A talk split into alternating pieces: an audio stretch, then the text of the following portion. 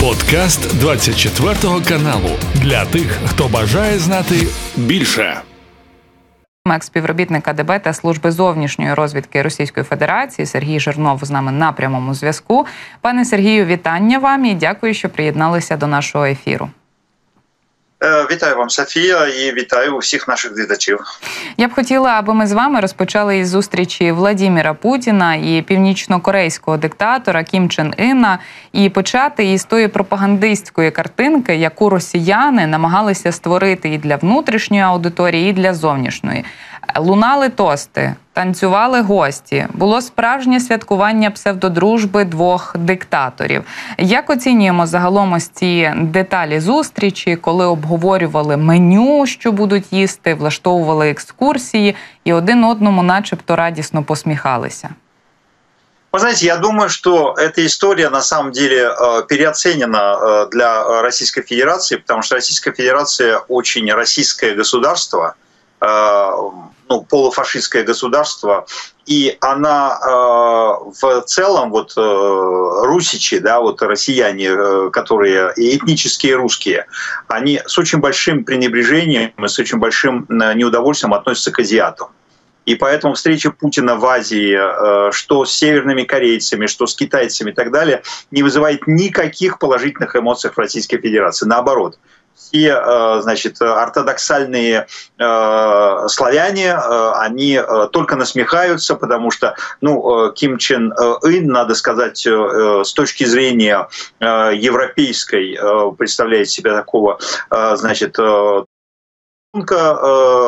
которого, в принципе, ну, так сказать, эстетически он не соответствует стандартам э, российских славян.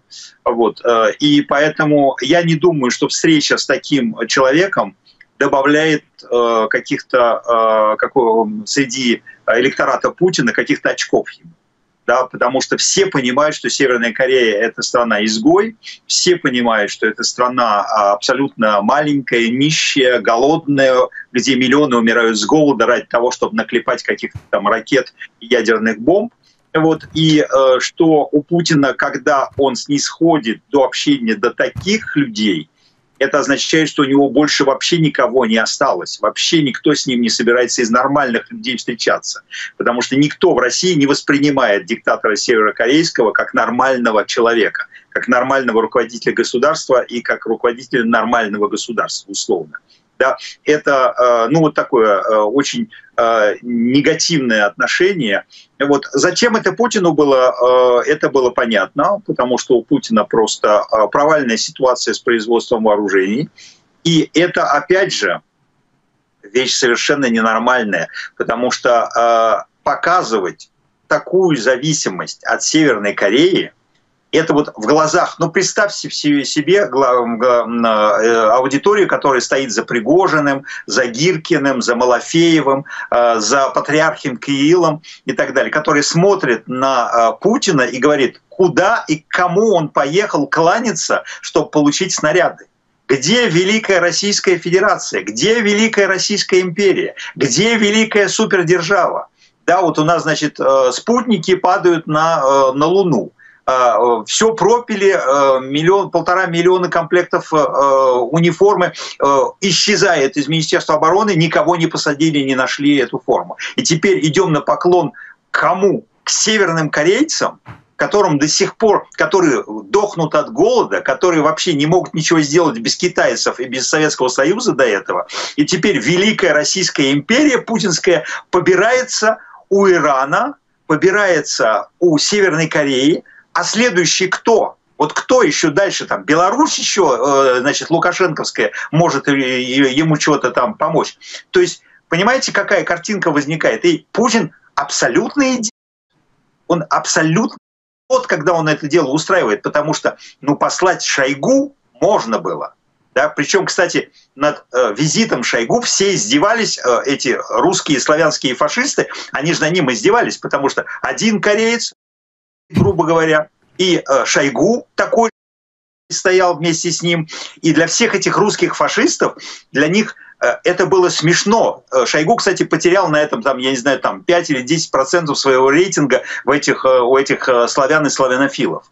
Вот. И когда Путин сам приглашает этого человека, который ничем ему помочь не может, и который сам едет, чтобы от Путина получить бабло, чтобы от Путина получить ядерные технологии, космические технологии. Да, они плохие с точки зрения Илона Маска, да, потому что Илон Маск на самом деле тоже троллит Путина. Вот его там э, сейчас э, забрасывают камнями, говорят, он там э, пророссийский такой весь. У Илона Маска 2,5 тысячи, 2,5 тысячи спутников.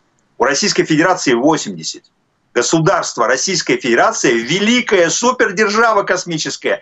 И Ким Чен Ын приезжает на, на космодром Восточный. Э, это место, из которого посадили всех руководителей за последние 15 лет.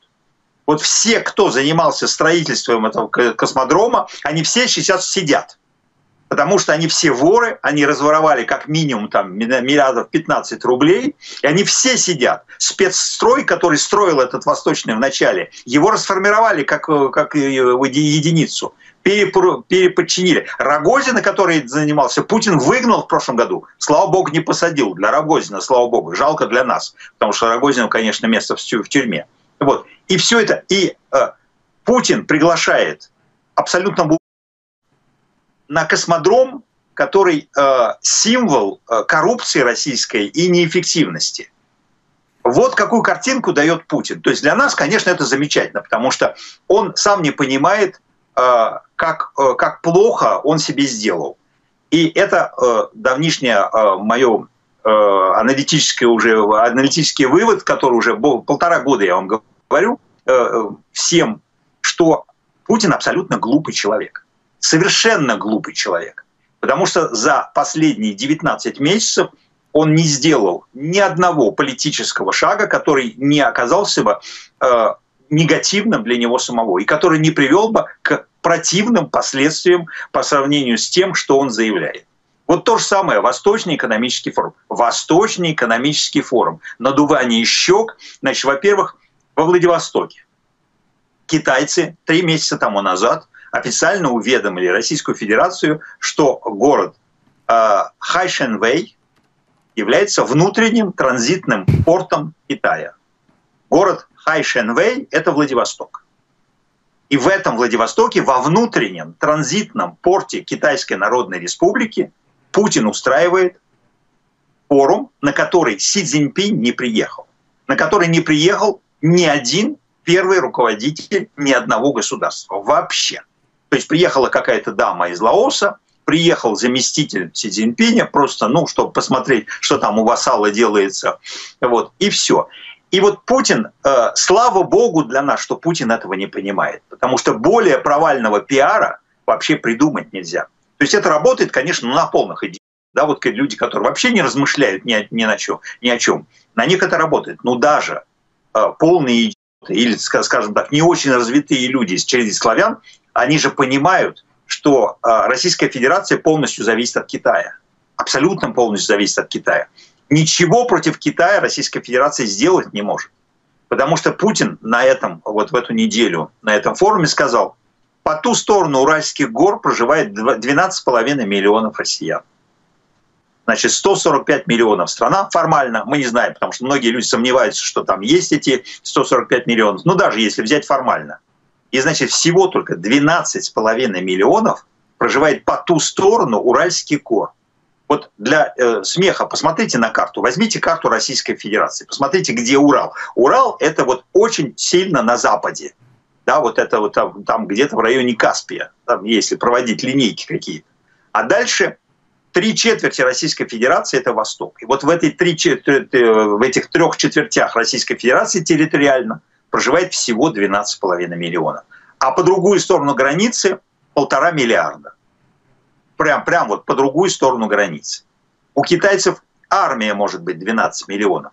То есть она у них сейчас 5, но если надо, то вот э, легко до 12.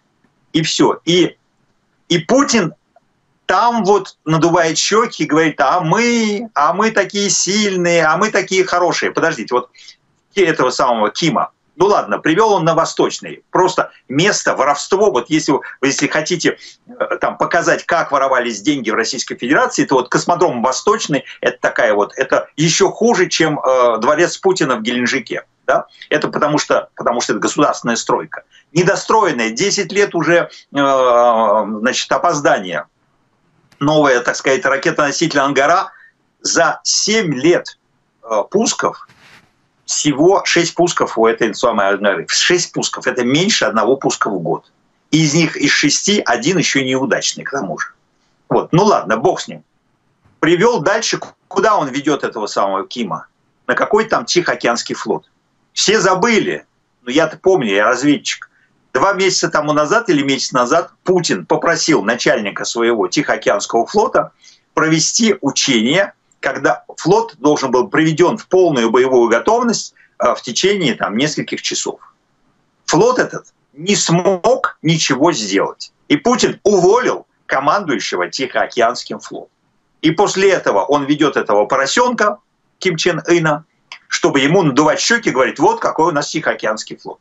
Так мы знаем, какой у тебя Тихоокеанский флот. У тебя полтора месяца назад ты попытался его привести в полную боевую готовность, и ничего не, получ... ничего не получилось. Уволен был начальник, командующий Тихоокеанским флотом.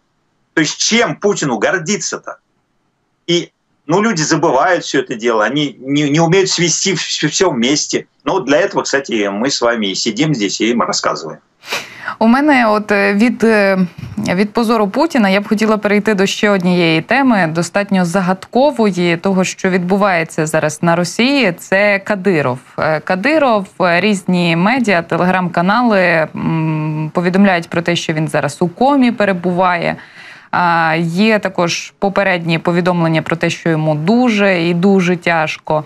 Як ця ситуація з Кадировим може повпливати на от російську політику, на Чечню загалом, якщо стане ну вже дуже і дуже погано?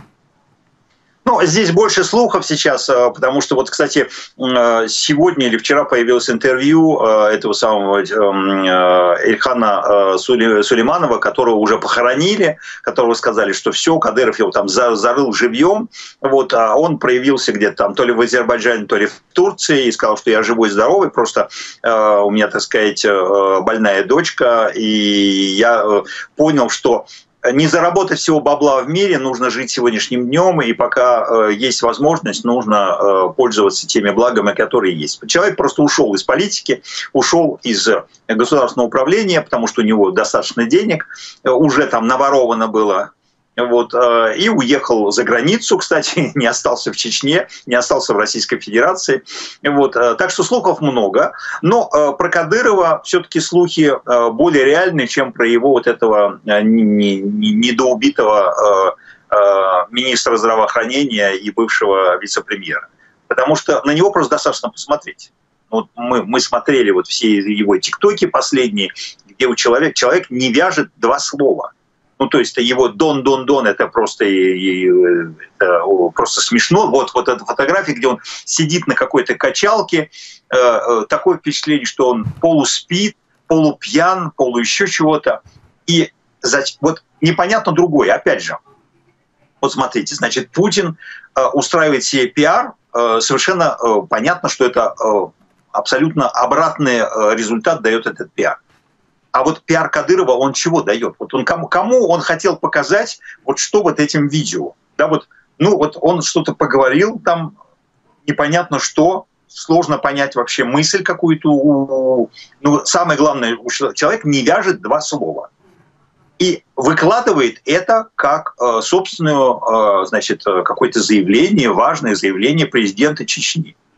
Э, Смешная история, конечно, была два дня назад, что говорили, что он просто ночью, значит, под влиянием каких-то наркотических средств, от которых он явно находится в зависимости, которые явно дают побочные эффекты, потому что явно у него, э, э, так сказать, изменения, э, видные невооруженным глазом любому человеку в лице, в теле там, и так далее.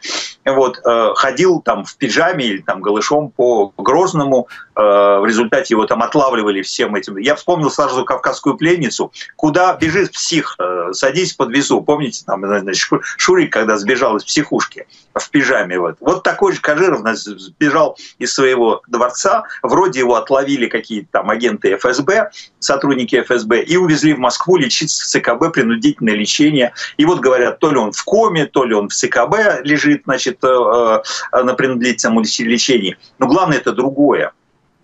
Главное, что какое может быть политическое будущее у этого человека. У меня такое впечатление, что это та же самая партия российских славянофилов, которая стоит за Гиркиным, которая стоит за Малафеевым, которая стояла за Пригожиным, которая таким образом сливает Кадырова, показывает, что э, вот этот человек вместо Путина никогда не сядет.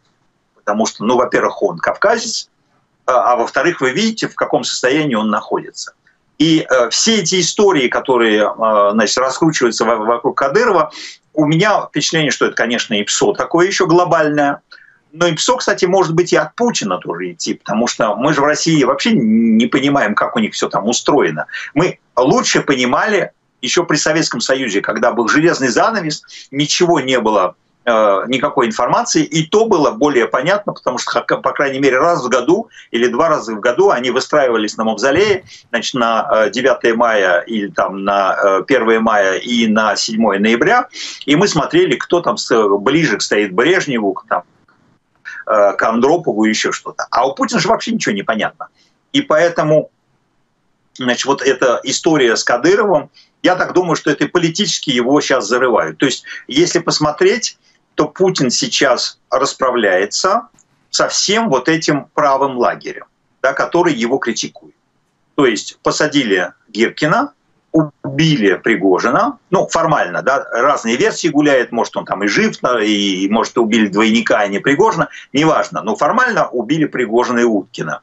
И теперь, значит, сливают Кадырова. Всех тех, кто критиковал Путина и кого называли там еще 6 месяцев назад, что вот какие-то варианты, которые могут там чего-то против Путина. Да, потому что Гиркина посадили как только он сказал, что я э, там, э, так сказать, он а, ну, критиковал прямо Путина, а теперь из СИЗО он уже сказал, что я кандидат в президенты на следующие, на следующие выборы э, в марте 2024 года. Ну, конечно, его отпустят на две недели, чтобы он там пришел, проголосовал, там встретился с избирателями, а потом обратно посадят в СИЗО. Вот, ну, мы все поняли, да. Но самое главное другое, что, опять же, вот э, Путин расправляется с этим правым лагерем вокруг, э, справа, справа от себя с э, там, неонацистами, с фашистами, с какими-то националистами русскими, славянами там, и так далее.